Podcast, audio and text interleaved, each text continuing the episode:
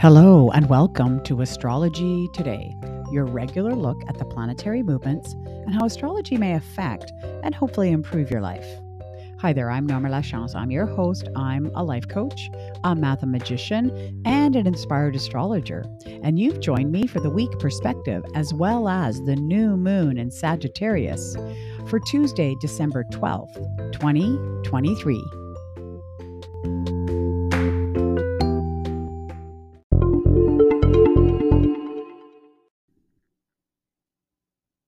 Welcome to the podcast and welcome to Tuesday. Here we are going to talk all things new moon. I know you're excited about that, as you should be when it's the beginning of the lunar cycle. That's always really exciting. And uh, just speaking of the new moon, I just a shout out to those of you that showed up for the Zoom last night. It was awesome. Great conversation, as always. And uh, yeah, we're going to look at some individual charts later on in the pod for the new moon. But we are going to start, of course, with the themes. So let's get there.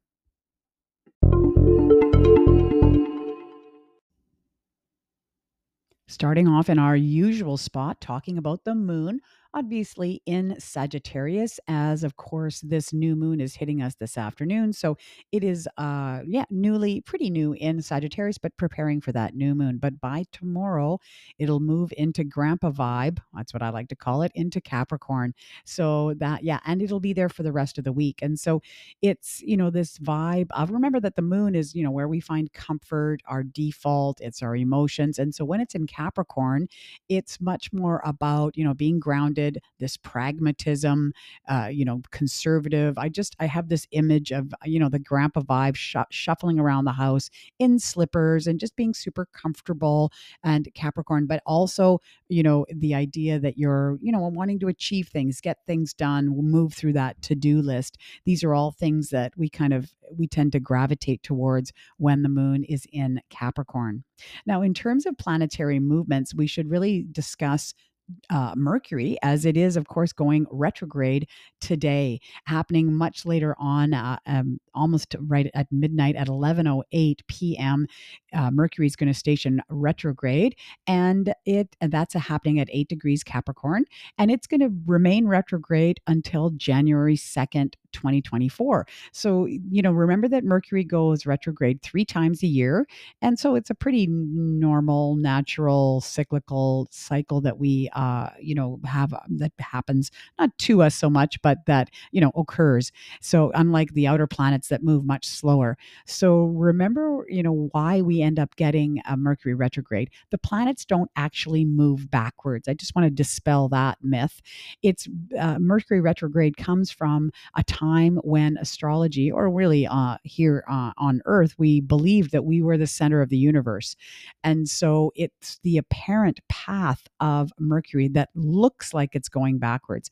Now, you know, 1500 years ago, imagine looking up at the stars and seeing what looks like it's going backwards. Well, then in your world, it actually is going backwards. And so there's this association with Mercury retrograde about, you know, this, you know, communication going all kaflooey. And I say communication because, of course, Mercury rules communication, exchanges, uh, the mind, uh, language, anything having to do with communication. And so, you know, the the tagline, the meme online is always, you know, my emails are not going through because you know Mercury's retrograde, or we we basically spend the next several weeks just blaming everything on Mercury retrograde. But really, the astrological interpretation of Mercury retrograde is it's a time of review reconsidering and rechoosing.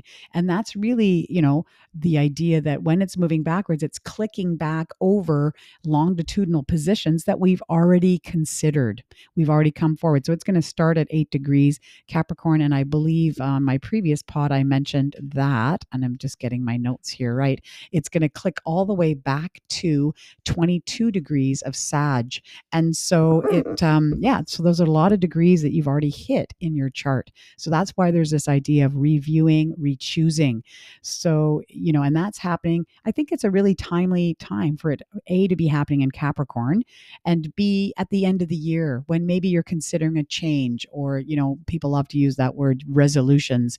And so as you're reviewing or rechoosing or redeciding something that's going on in your life, it may be associated to this thing uh, called uh, New Year's resolutions.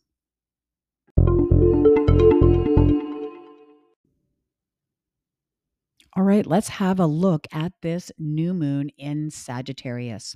So let's just break it down a bit. So, a new moon occurs when the sun and the moon are in the same longitudinal position. So, this time we they're both in Sagittarius, so that's why we say a new moon in Sagittarius. So, let's talk about the nerdy details first. So, they are going to be at the same spot uh, at 3:31 p.m. Pacific Standard Time uh, today. So, you know, check your clocks or adjust your times based on your time zone zone. And they're going to be at 20 degrees, 40 minutes of Sagittarius.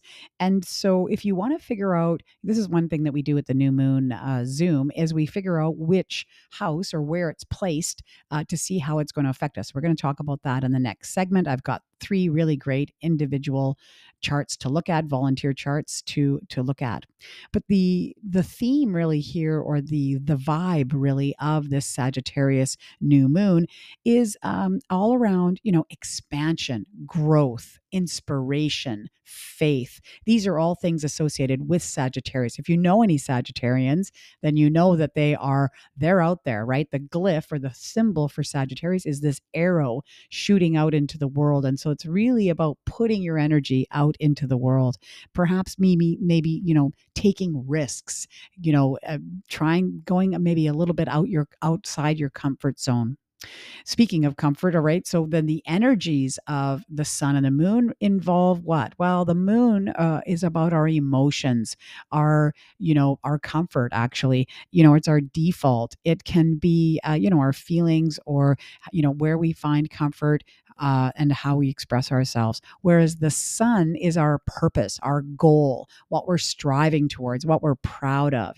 And this new moon is this, you know, once a month moment when our our wants, the things that we want in our life, our goals, and our needs represented by the moon a join. And so that's why it's a really powerful time to set an intention, think about you know where you what, uh, what direction you are moving in your life. And so that's why i say that with sagittarius is the kind of the how. How is this being you know um, how are we going to put our energy out into the world taking risks? It's about expansion it's about growth. That's all the kind of uh, flavor as it were of this new moon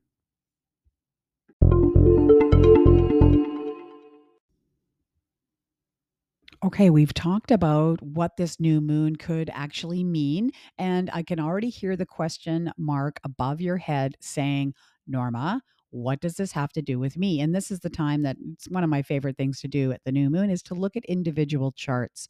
You know, as astrologers, we're all just fascinated by people. And I say all the time, eh, you know, I say off the top that I'm a mathemagician. I am a math a mathematician actually, and it's astrology is this beautiful marriage between numbers and people, and so I'm completely fascinated by people and of course how astrology can hopefully improve their lives. And so when I get to look at individual charts, I absolutely love it. So I've got three charts here. No one's going to be surprised that I'm starting with my partner's chart, and for him, this 20 degrees uh, Sag occurs in his 12th house.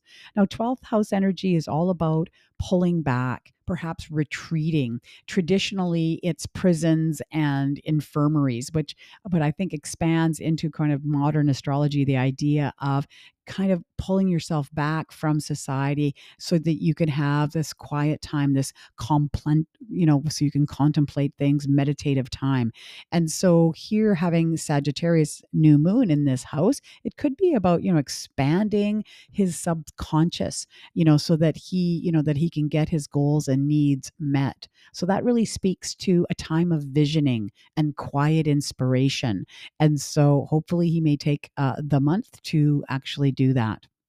Then I've got two listener charts. One is from Kelly, who emailed me and also came to the new moon session, which was great to, to have her uh, on the new moon Zoom, as it were.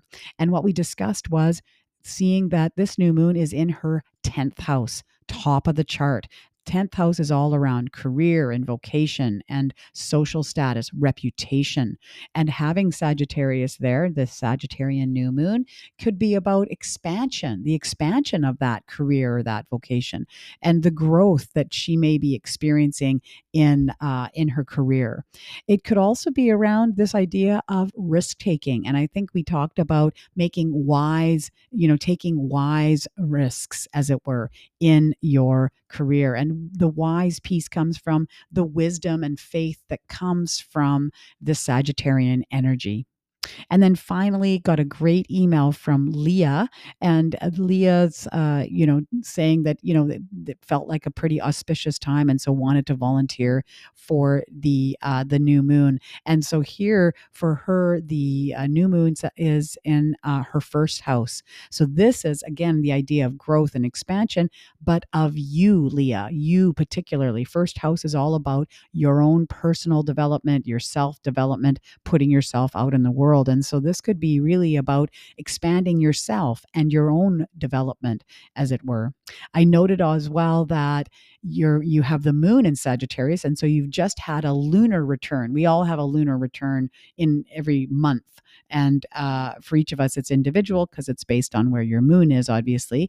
And so a lunar return is actually a great time to start a new habit or maybe change your habits because the moon also rules, you know, our daily routines, our habits that we have. So perhaps there's a new habit or some old, less uh, positive habits that you want to change uh, for this expansion of yourself having the new moon in the first house.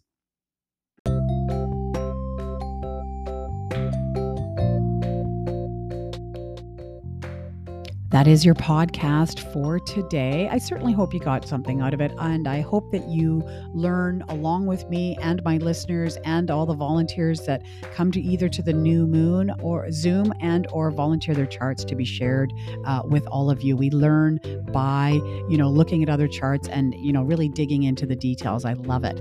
Remember if you have any questions about astrology or comments on the podcast, certainly reach out. The best way to get hold of me is through my and that is astrology diva, that's DVA, at gmail.com. Uh, all right. Well, I hope you have a fantastic new moon. Uh, keep track of that Mercury retrograde and any uh, new choices that you're making. And I really look forward to looking to speaking with you very soon. Have yourselves a great day.